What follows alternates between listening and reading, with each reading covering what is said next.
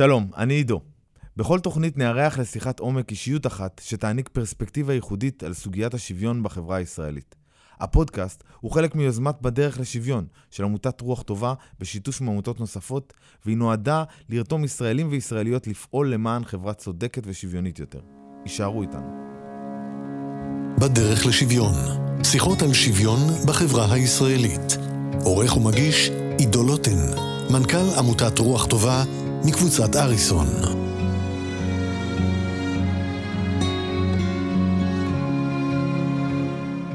זהו הפרק הראשון בפודקאסט של יוזמת בדרך לשוויון. ההסכת בעברית עוסק בהיבטים שונים של שוויון במבט על, מגובה של רחפן. הפעם נעסוק באי שוויון בישראל במבט מקרו-כלכלי. אי שוויון הוא נושא מדובר בשיח הישראלי, לרוב נסוב סביב סוגיות מוסריות וערכיות, ולא לכולם ברור למה זו גם סוגיה כלכלית. כשמדברים על אי שוויון כלכלי, מוזכרים מושגים כמו פערים, יוקר מחיה, צמיחה, אבל האם שוויון אזרחי הוא בהכרח גם כלכלי? מה בין שוויון הזדמנויות לצמיחה? מהי תמונת המצב בישראל ואיך נכון לייצר חברה יותר שוויונית עם כלכלה צומחת ומותאמת לשוק העבודה המודרני והעתידי? אני נרגש לארח כאן את האורח הראשון שלנו, פרופסור אבי וייס, נשיא מרכז טאוב לחקר מדיניות חברתית בישראל ופרופסור לכלכלה באוניברסיטת בר אילן. שלום רב לך פרופסור וייס ותודה רבה שהסכמת להתארח אצלנו. בשמחה רבה, שלום רב. תשמע, אני, אני עוקב אחרי אה, אה, מרכז טאוב אה, כבר שנים. אה, אני מהאנשים שקוראים קצת את הפרסומים ומקבלים את הניוזלטר. אני חייב להגיד שבסוף מכון שמתעסק, מרכז, תיקנת אותי קודם, אז מרכז שמתעסק במקרו-כלכלה, הסתכלות של עשורים אחורה, עשורים קדימה, השוואה, לכאורה דברים אה, כבדים אה, לאדם הפשוט, אבל, אבל אתם תמיד משכילים להתעסק ולהיות נורא נורא אקטואליים בסוגיות ולשפוך עליהם איזושהי נקודת מבט אה, מקרו-כלכלית, מחקרית כזאת. אני אומר את זה לזכותכם לגמרי, זה, זה משהו לא קל. תודה רבה. האמת שזה כמובן לא רק מקרו-כלכלה, כי אנחנו עוסקים בעניינים של בריאות, של חינוך, של רווחה mm. בתוך המדינה, של שווקי עבודה, של אפילו הסביבה. אנחנו עוסקים בדמוגרפיה, בהרבה מאוד נושאים שונים, אנחנו עושים את זה בצורה שהוא מאוד אינטרדיסציפלינרי, mm. כך שאנחנו באמת לתוך המקרו-כלכלה שופכים הרבה מאוד אור מכל מיני כיוונים אחרים. כן, אז uh, ברשותך, היום אנחנו מתעסקים ב, ככה בסוגיות של שוויון uh, אזרחי ושוויון כלכלי ואיך הכל מתקשר. Uh, אני אשמח להתחיל באיזושהי יצירת בסיס רעיוני, מושגי לשיחה הזאת. אז בקביעת מדיניות כלכלית, נכון לבחון את העלות מול התועלת לטווח הקצר והארוך. מהו אי שוויון כלכלי, ולמה חשוב שיתקיים שוויון, למה חשוב שיתקיים שוויון כלכלי? טוב, אז מה זה אי שוויון כלכלי? Um, שאלה גדולה, כי אין, לזה, אין כזה מושג שמוגדר מה זה שוויון, אי שוויון כלכלי או שוויון כלכלי. Mm. Uh, כאשר חושבים על המושג אי שוויון, אפשר לחשוב על זה בכמה צורות שונות. דרך אחת זה הדרך הטבעית, זה להגיד, טוב, למשל ההכנסה שלי וההכנסה שלך לא אותו דבר, אז יש, יש איזשהו אי שוויון בינינו. Uh, כמובן שזה קיים, זה דבר שקיים הרבה מאוד. זה דבר שאני אסביר אולי uh, קצת יותר מאוחר, למה זה דבר שהוא ברוך, למה זה דבר שהוא חשוב אפילו בשביל משק, כדי שהמשק באמת יצמח, כדי שהמשק באמת uh, יצליח. האי שוויון הזה זה מה שמושך אנשים לעבוד קשה, מה שמושך אנשים, נותן אתגרים לאנשים באמת לנסות להגיע למקומות הטובים, וזה בעצם מקדם את כל החברה כולה. כאשר חושבים אבל אי שוויון במובן uh, יותר ממוקד מבחינת של מה המינוס באי שוויון, מאיפה זה פוגע, זה כאשר חושבים על משהו בעיקר במובן של אי שוויון בהזדמנויות. Mm. כשמדברים על אי שוויון בהזדמנויות, ואוכלוסיות שונות יכולות להגיע למקומות שונים בגלל מה שסביבם, אז אתה נמצא במצב שאתה פוגע לא רק בבן אדם החלש יותר, או שמגיע מרקע חלש יותר, אתה גם פוגע במשק כולו. ואתה פוגע במשק כולו, כי המקורות שיש לך לא, לא משתמשים בהם בצורה uh, טובה. Mm. אוקיי, אה, אז בעצם מה שאנחנו, אני, אני רואה שוויון ב, בעצם למה הוא חשוב לחברות, הוא חשוב לחברות אה, בעיקר מבחינה ערכית, זאת אומרת, ומוכנים, ואנחנו בעצם מוכנים לשלם מחיר על זה, זאת אומרת, לדבר עברית זה לא כלכלי. זאת אומרת, יש אה, אי אלו מיליונים שמדברים אה, עברית אה, בעולם, ו- וזה לא הדבר הכי כלכלי, אולי היה נכון שהשפה הרשמית שלנו תהיה אנגלית, אבל אנחנו משלמים את המחיר הזה כי חשוב לנו לשמר פה שפה ותרבות, ו- וזה, היתרון פה הוא ברור לכאורה, אבל, אבל אולי דווקא בגלל זה, איך זה מתקשר דווקא לאי שוויון, שאתה מנסה לייצר את הדבר הזה. Uh, טוב, uh, אז, אז, כבר, אז כבר אמרת הרבה דברים, אז בואו ננסה קצת לנסות לנתח את זה. כן. טוב, אנחנו במדינה שהשפה היא, היא, היא עברית. Uh, וזו השפה המדוברת במקום העבודה, זו השפה שאנחנו עובדים איתה לרוב, לא בדברים מסוימים עובדים באמת באנגלית, mm-hmm. אבל לרוב עובדים באמת בעברית. זה אומר שהצורך בידע בעברית הוא מאוד מאוד גדול כדי להשתלב בתוך המשק הישראלי, כדי להשתלב בתוך שוק העבודה הישראלי.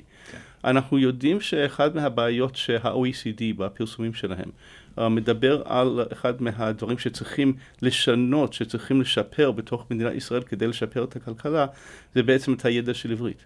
והידע של עברית במיוחד בתוך האוכלוסיות שלא יודעות עברית כל כך טוב, שזה בעיקר באוכלוסייה הערבית. כן. לסטודנט הערבי, לתלמיד הערבי, בעצם עברית זו שפה שלישית, בגלל שיש לו שתי שפות של ערבית, אחר כך שפה של עברית, ואנגלית מגיעה רק, רק כשפה רביעית, mm. והרבה מהאנשים שמגיעים לשוק העבודה, הידע שלהם בעברית הוא, הוא לא מספק, וזה בעצם איזשהו חסם כדי שיגיעו באמת באמת רחוק. אז כשאני חושב על ארגון כמו הארגון שלכם, שבאמת מנסה לעזור לאנשים אה, להגיע יותר רחוק, עוזר להם כדי להשתפר, זה באמת סוג הארגון שיודע לתת מענה, יותר לתת עזרה למי שאין לו את זה, ויכול באמת להגיע למקומות טוב, אה, רחוקים יותר וטובים יותר, כדי לעשות את הדבר הזה. עכשיו, כשאני, אה, סליחה שאני ממשיך, אבל... לא, בסדר, לא, אני... כי הזכרת הרבה מושגים.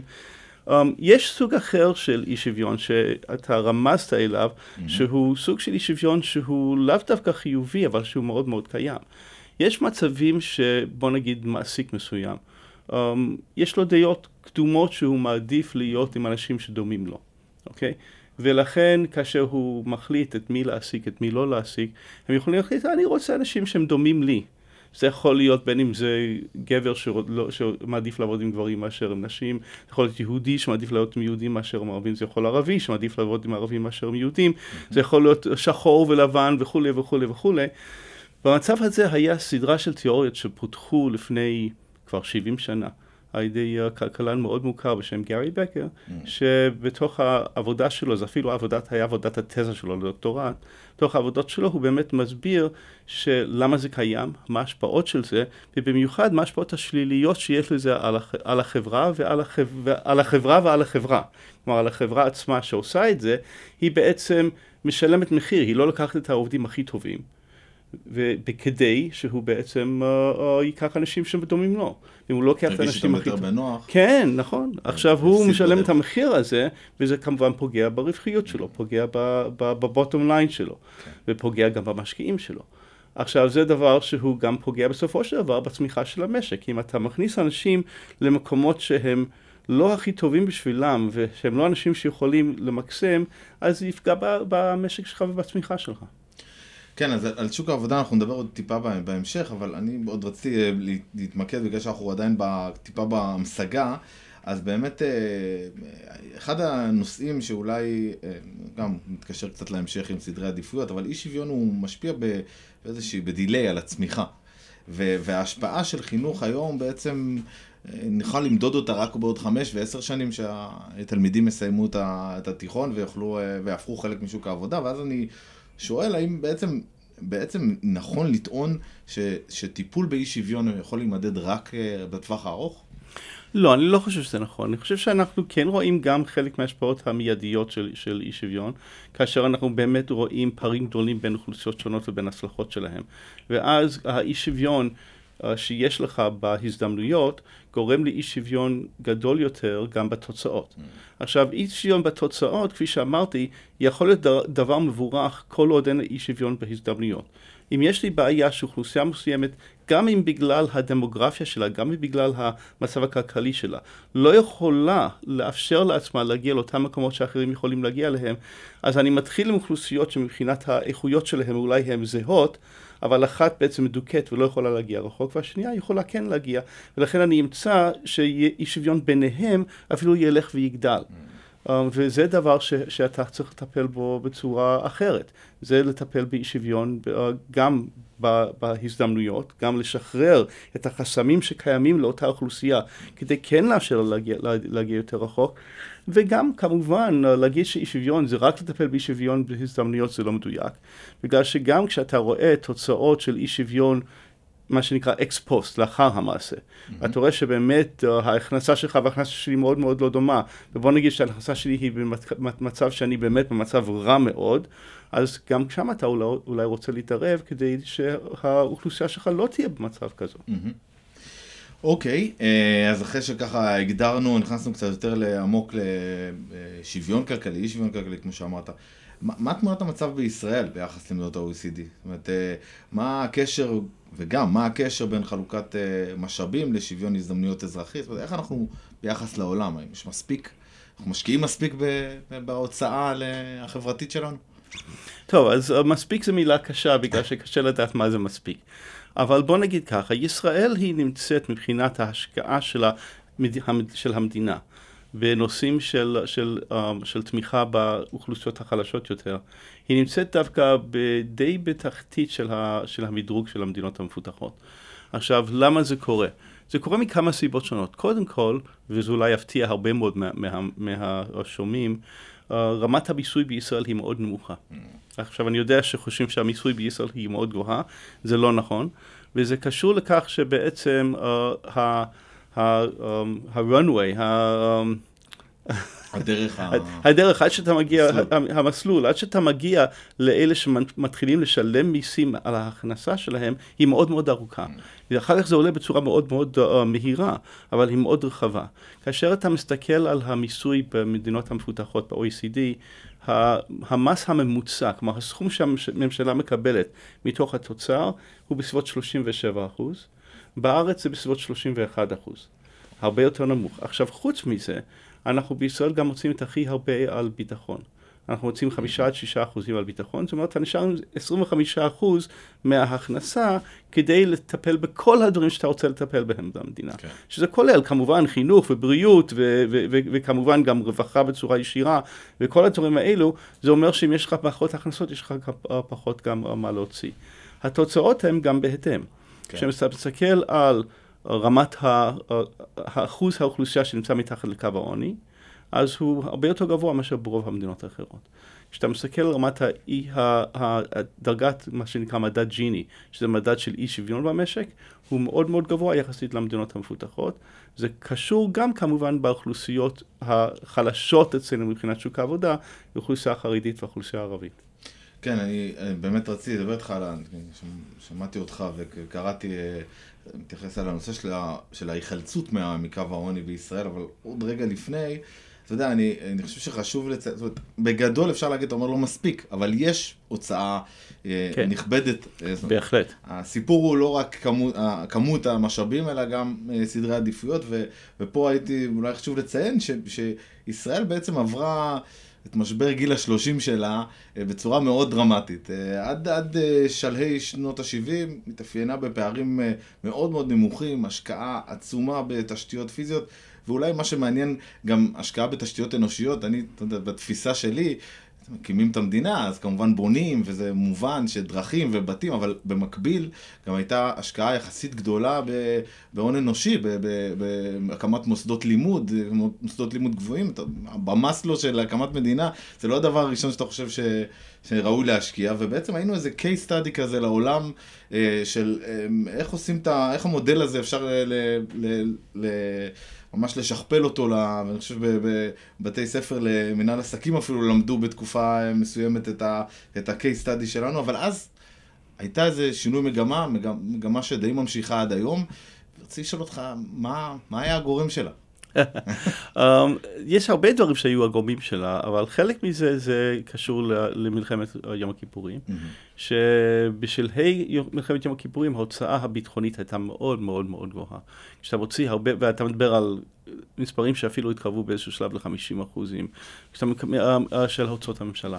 כשאתה מגיע למספרים כאלו, לא נשאר לך הרבה כסף כדי לעשות הרבה מאוד דברים אחרים. Mm. עכשיו, אתה צודק שרמת ההשכלה בישראל היא מאוד גבוהה, מבחינת האחוזים שהולכים ללימודים אקדמיים, היא מאוד גבוהה יחסית למדינות האחרות, אבל כשאתה מסתכל על האיכות של החינוך, יש סימנים, סימני שאלה. Mm. אתה רואה את התוצאות של ישראל בכל מיני מבחנים בינלאומיים, ואתה רואה שהם לא טובים. וזה בדבר, באמת דבר שהוא, שהוא מדאיג. אז נכון, ו- ו- וכשדיברת גם על תשתיות, ההשקעה בתשתיות היא מאוד מאוד נמוכה. יש לנו סוף סוף עכשיו קו אדום, נכון? כן. אבל קו אדום הזה צריך היה להיות, ראיתי היום בעיתון שזה כבר צויר לפני מאה שנה. זה דבר שצריך היה להיות לפני הרבה מאוד שנים. וזה דבר שהתשתיות בישראל משפיעות מאוד על, ה, על, ה, על התוצר בישראל. זה ממש משפיע. תחשוב על, על כמה זמן, כשאני נוסע לירושלים, למרכז שלי מפתח תקווה, אם אני נוסע בזמן של תנועה, זה לוקח לי שעה וחצי לפחות. לא יאומן, כן. תשמע, אה, אתה פשוט אה, הובלת אותי ישר לנושא הבא, וזה באמת אה, החינוך בישראל. אז רציתי באמת, רציתי שתתייחס לזרמים השונים, לרמת החינוך שמשתקפת במבחני פיזה, ובעצם עד כמה ארגז הכלים שעומד לרשות תלמידי ישראל בסיום הלימודים שלהם, הוא מכין אותם לשוק העבודה היום.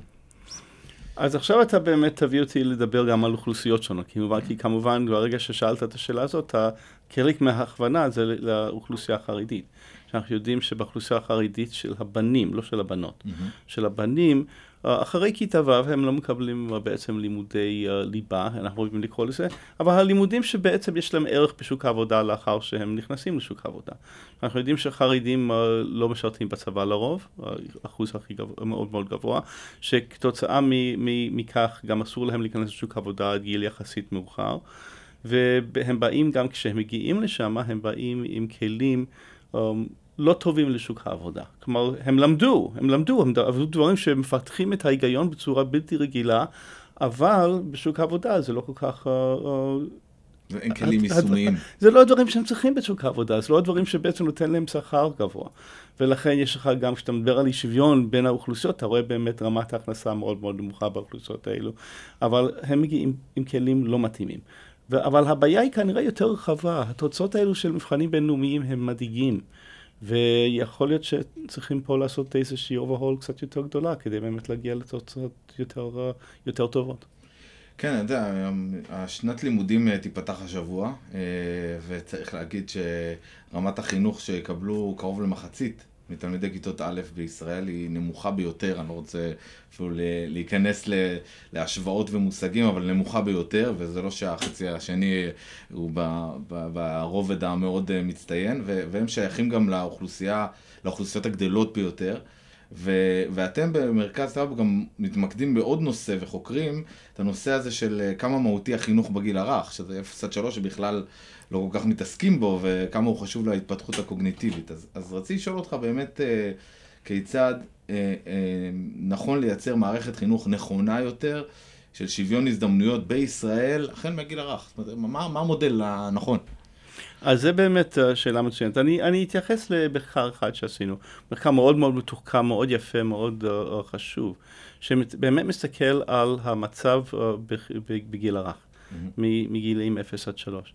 והוא בעצם שואל את השאלה הבאה, האם מצב המשפחה שלך בגיל הרך, אחרי שאני עושה control, בקרה, לכל שאר הדברים, כולל ההכנסה הממוצעת של המשפחה לאורך כל השנים, אוקיי? כאשר אני רק שואל מה קרה לילד הזה כאשר הוא היה בגיל הרך, איך זה משפיע עליו בהמשך הדרך.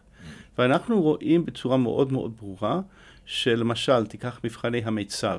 בכיתה ה' או בכיתה ח', אני חושב שפה זה היה בכיתה ה', ואתה שואל איך הילד הצליח בגיל 11 כאשר המשפחה שלו לאורך כל השנים היה בסדר, אבל בגיל 0 עד 3 היה במצב של, בוא נגיד, בחמישון התחתון של האוכלוסייה, ואתה רואה שהוא מצליח הרבה פחות. שהציונים שלו, 11 שנה אחר כך, הרבה יותר נמוכים. והילדים שהיו בחמישון העליון, מצליחים הרבה יותר. לא בגלל שלכל אורך הדרך יש להם הכנסה יותר, יותר, יותר גבוהה, כי אנחנו שומרים על רמת ההכנסה של המשפחות לכל אורך הדרך הממוצעת. אבל באותה נקודת זמן, מ-0 עד 3, כאשר זו הנקודה שבו המוח מתפתח הכי מהר, אם אתה, הוא לא מקבל את כל הפידבק באותם שנים, אז זה בעצם יישאר איתו לאורך כל החיים שלו. ולכן זה מדגיש את החשיבות של למצוא את החסמים שקיימים באותם גילאים ולעזור לאותן משפחות. זה סוגי דברים שאתם, האנשים שבאים אליכם, mm-hmm. האנשים שבאים אליכם ואחר כך הולכים ועוזרים לכל מיני ילדים בכל מיני מצבים שונים, uh, כדי כן להתפתח ולתת להם סביבה יותר טובה וכולי, אלה סוגי דברים שמשפיעים לכל אורך החיים. Mm-hmm. טוב, אה, אז אוקיי. אה, אני אעבור קצת לשוק העבודה. אה, אני יודע שאני לא עונה לפי ה... זהו, לא, לא, אתה יודע, זה לא היה איזה הבניה של אופטימיות, אנחנו נסיים עם אופטימיות, אבל אנחנו עוד בקרוב נגיע לסיום. קצת על שוק העבודה. אז באמת, בעצם איך אפשר, שוב, מתחבר קצת לשאלה הקודמת, רק הפעם ממש על שוק העבודה העכשווי. כיצד ניתן לייצר מצב שבו מתקיימת מדיניות מובנית שמעודדת שוויון הזדמנויות ומיצוי פוטנציאל של כלל העובדים והעובדות והשתלבות בשוק העבודה המודרני והעתידי, שצריך להגיד, הופך ונהיה יותר ויותר דינמי. אה, איך עושים את זה? טוב, אז התשובה היא שעל ידי הכשרות. התשובה היא שהדרך הכי נכונה לעשות את זה, זה לעזור לאנשים לקבל את הכישורים שהם צריכים כדי להיכנס לשוק העבודה. ויש כל מיני תוכניות שקשורות לזה, גם, גם ממשלתיות.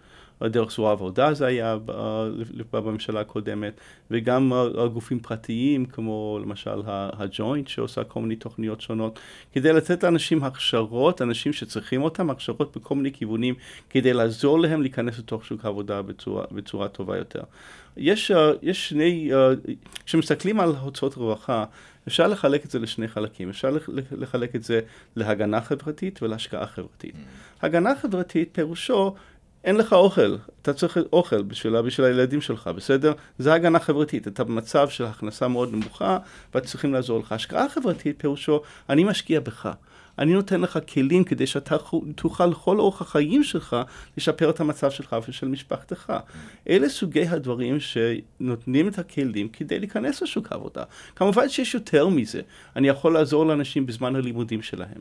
אחד מהדברים שראינו אצל קבוצות חרדיות שנכנסו ללימודים באוניברסיטאות, זה שהיה קשה להם מאוד בלימודים באוניברסיטה, כי הם לא ראו שום דבר כזה ב, בלימודים שלהם, בישיבות, הם לא מכירים מה זה הדרך הזה, הם לא עשו בחינות מה, מה, מהסוג הזה, הם לא עשו תרגילים, הם לא, הם לא ידעו את הדברים האלה.